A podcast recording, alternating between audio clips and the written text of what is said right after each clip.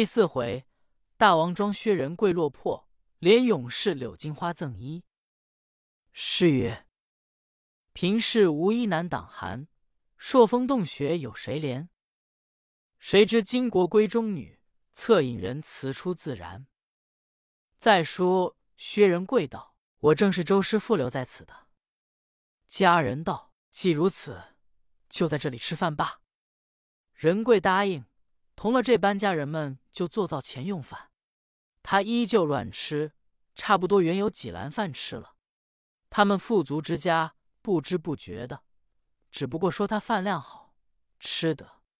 众家人道：“你这样吃的，必然力大，要相帮我们做做生活的。”仁贵说：“这个容易。”自此，仁贵吃了柳员外家的饭，与他挑水、淘米、洗菜、烧火，都是他去做。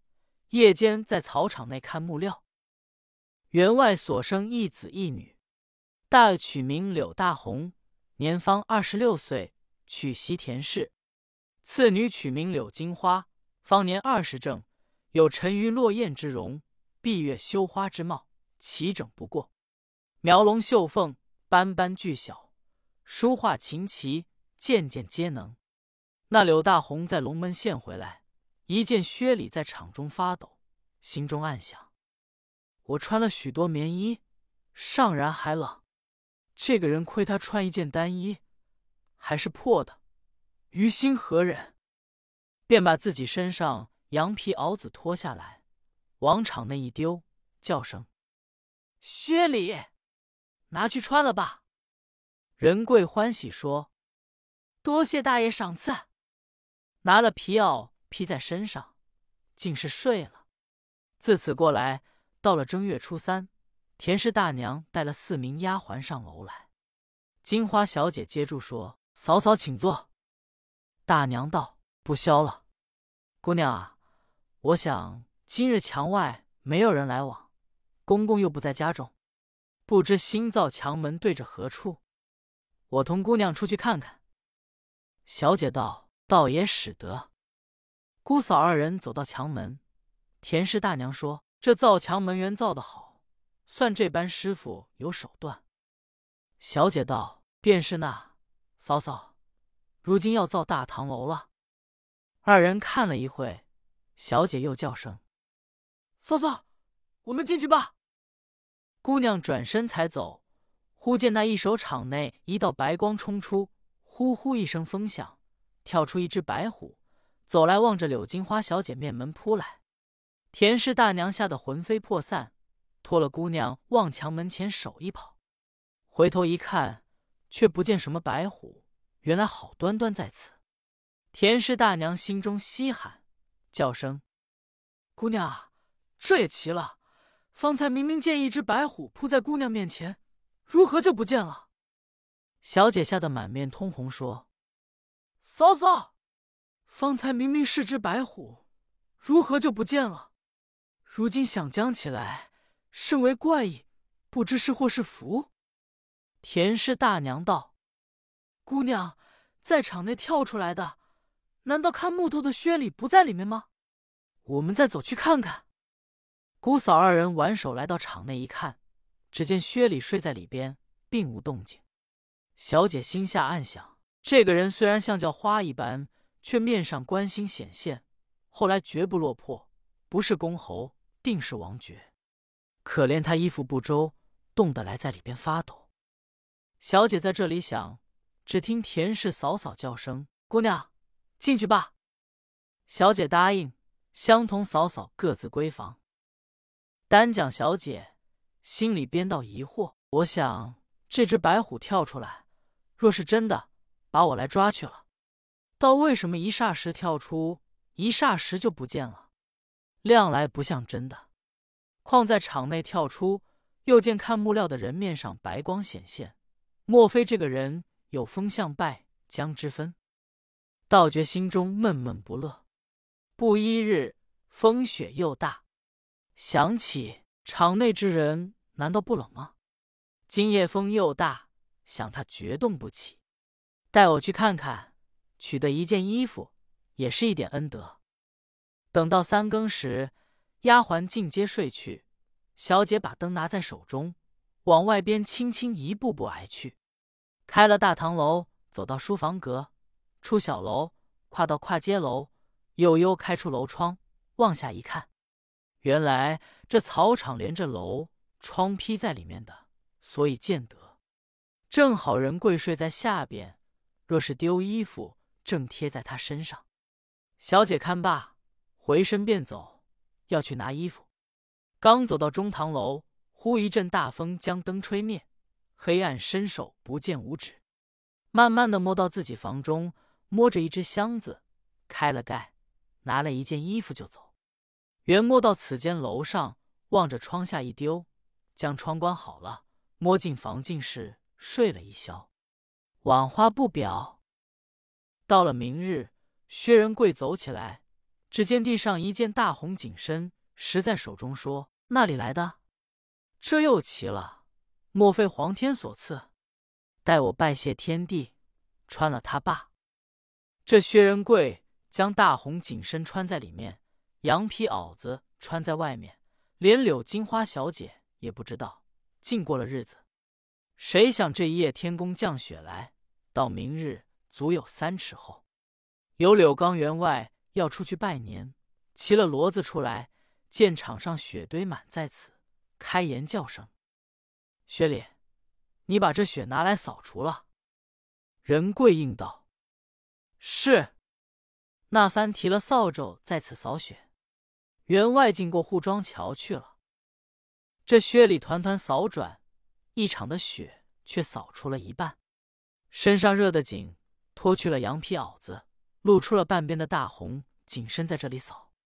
那小的员外拜年回来，忽见了薛礼这件红衣，不觉暴跳如雷，怒气直冲，口虽不言，心内想一想：哎呀，那年我在辽东贩货为商，见有二匹大红绫子，乃是欲由外国来的宝物，穿在身上不用棉絮，暖热不过的，所以我出托三百两银子买来。做两件紧身，我媳妇一件，我女儿一件，除了这两件再也没有的了。这薛礼如此贫穷，从来没有大红衣服。今日这一件分明是我家之物，若是偷的，绝不如此大胆穿在身上，见我也不回避。难道家中不正，败坏门方？到底未知是媳妇不正呢，女儿不正？待我回到家中查取红衣，就知明白了。这柳刚大怒，进入中堂坐下，唤过十数名家人，说：“与我端正绳索一条，钢刀一把，毒药一副，立刻拿来。”吓得众家人心中胆脱，说：“员外要来何用？”员外大喝道：“到，我有用。”要你们背，谁敢多说？快些去取来！众家人应道：“是。”大家心中不明白，不知员外为什么事情，一面端正，一面报之愿君。那愿君一闻此言，心内大惊，同了孩儿柳大红走出厅堂。只见员外大怒，愿君连忙问道：“员外，今日为何发怒？”员外道：“哎，你不要问我，少听就知明白了。丫鬟们，你往大娘、小姐房内取大红紧身出来，我看。”四名丫鬟一齐答应一声，进房去说。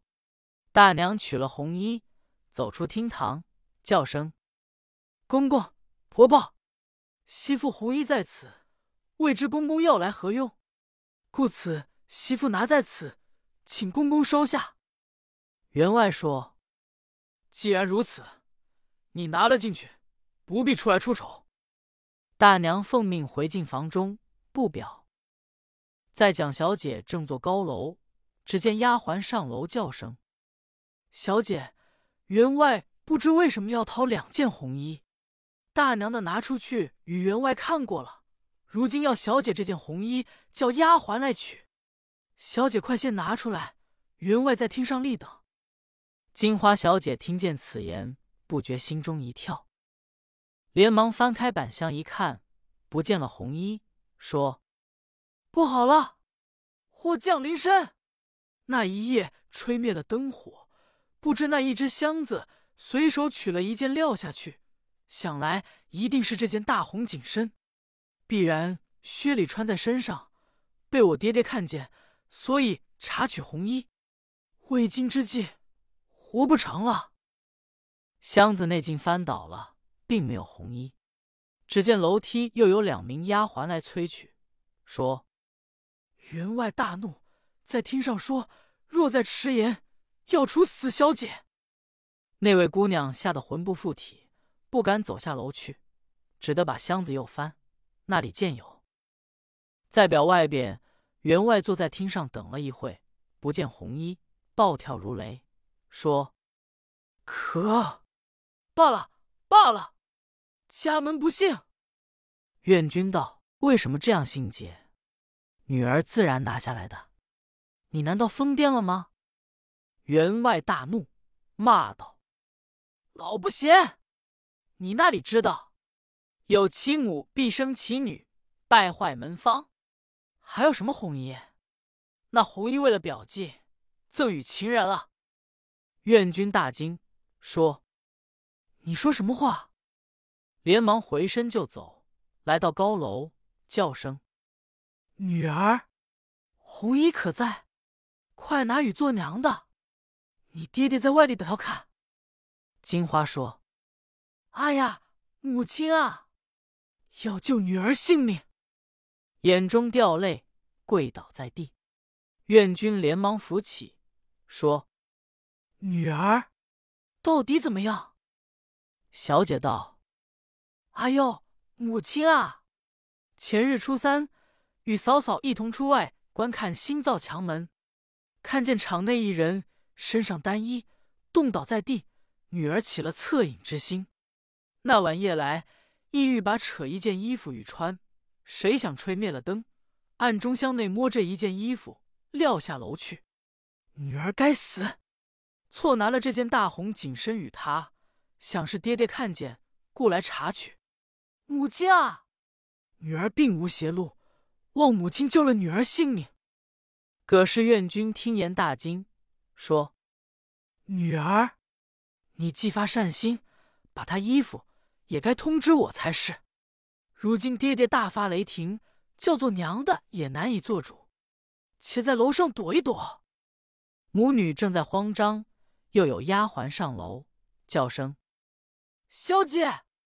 员外大怒：“若不下楼，性命难保了。”愿君说：“女儿不必去踩他，不表楼上之事。”在蒋员外连插数次不见回音，怒气直冲，忍不住起来了，说：“啊，好贱人，总不来理我。”难道罢了不成？立起身往内就走。刘大红一把扯住，说：“爹爹不需性急，妹子同母亲自然下楼出来的。”员外说：“都，畜生，你敢拦阻我吗？”豁脱了衣袖，望着扶梯上赶来，说：“哎呦呦，气死我也！小贱人在那里。”快些与我下楼去问你。小姐吓得面如土色，躲在院君背后，索落落抖个不住，说：“母亲，爹爹来了，救救女儿性命。”愿君道：“不妨。”叫声。员外息怒，待妾身说明，不要惊坏了女儿。员外道：“老不贤，有便你倒替小贱人说。”愿君道：“女儿那日同了媳妇出外看看新墙门，见了场内薛礼身上单薄，抖个不住。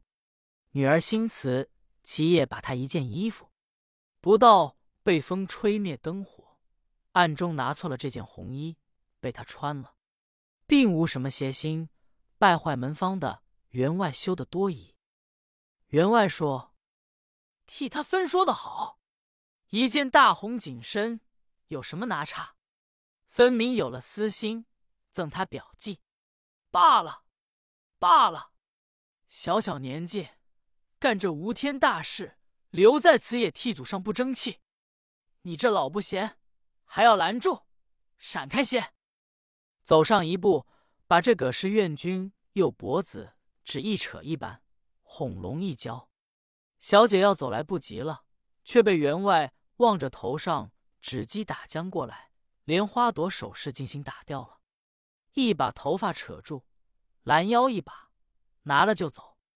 院君随后跟下楼下，员外把小姐拖到厅上，一脚喘定，照面巴掌就打，说：“小贱人，做的好事！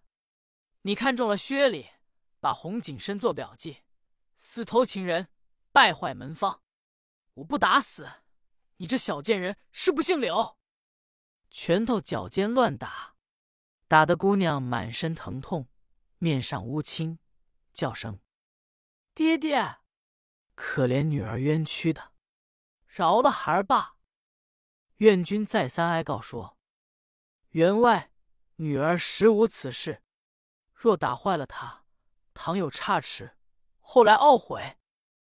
员外说：“哎，这样小贱人，容他不得，处死了倒也干净。小贱人，我也不来打你。那一把刀，一条绳，一服药，你倒好好自己认了那一件。若不肯认，我就打死你这贱人。”吓得众人面如土色。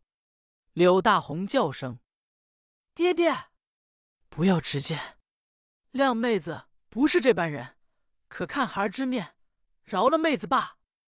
员外说：“畜生，你不必多讲，小贱人，快卸任来。”金花跪在地下说：“爹爹饶了女儿死，情愿受打。”田氏大娘跪下来叫声：“公公，可看媳妇之面，饶了姑娘性命吧。”亮姑娘年轻胆小，绝不干无天事的。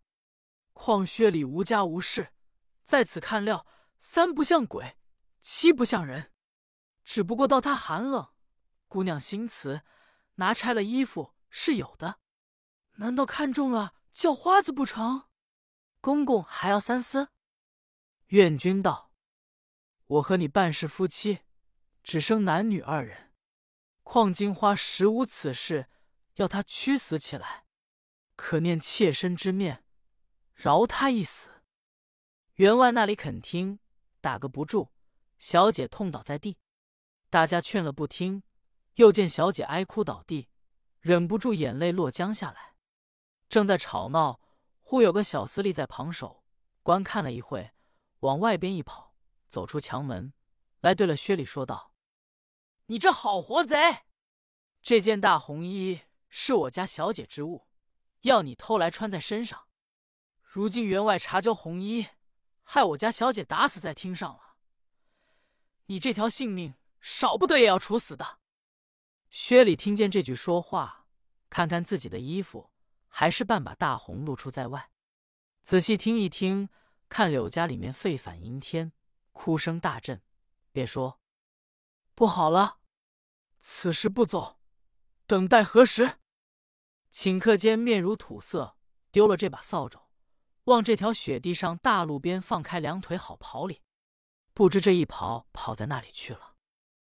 在蒋员外正逼小姐寻死，护门公进来说：“西村李员外有急事相商要见。”员外立起身来说：“老不贤，你把这贱人带在厨房，带我出去商量过了正事，再来处死他。”若放走了，少不得拿一个来带死。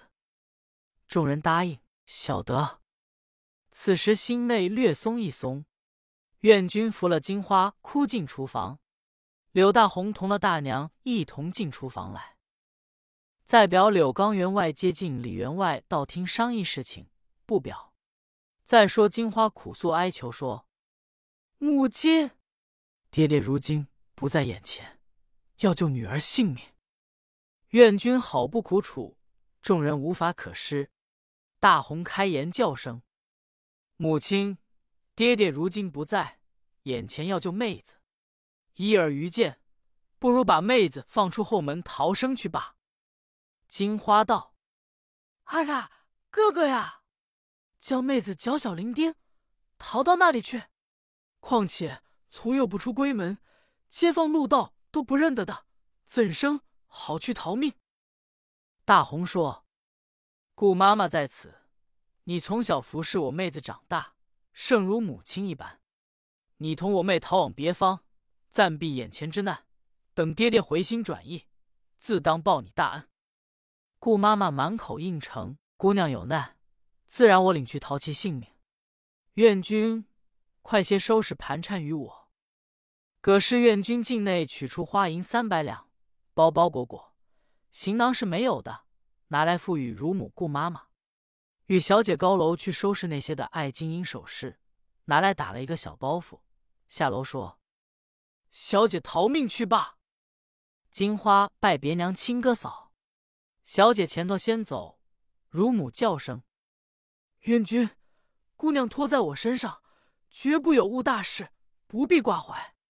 但是我姑娘弓鞋脚小，行走不快。”员外差人追来，如何是好？愿君踌躇道：“这便怎么样处呢？”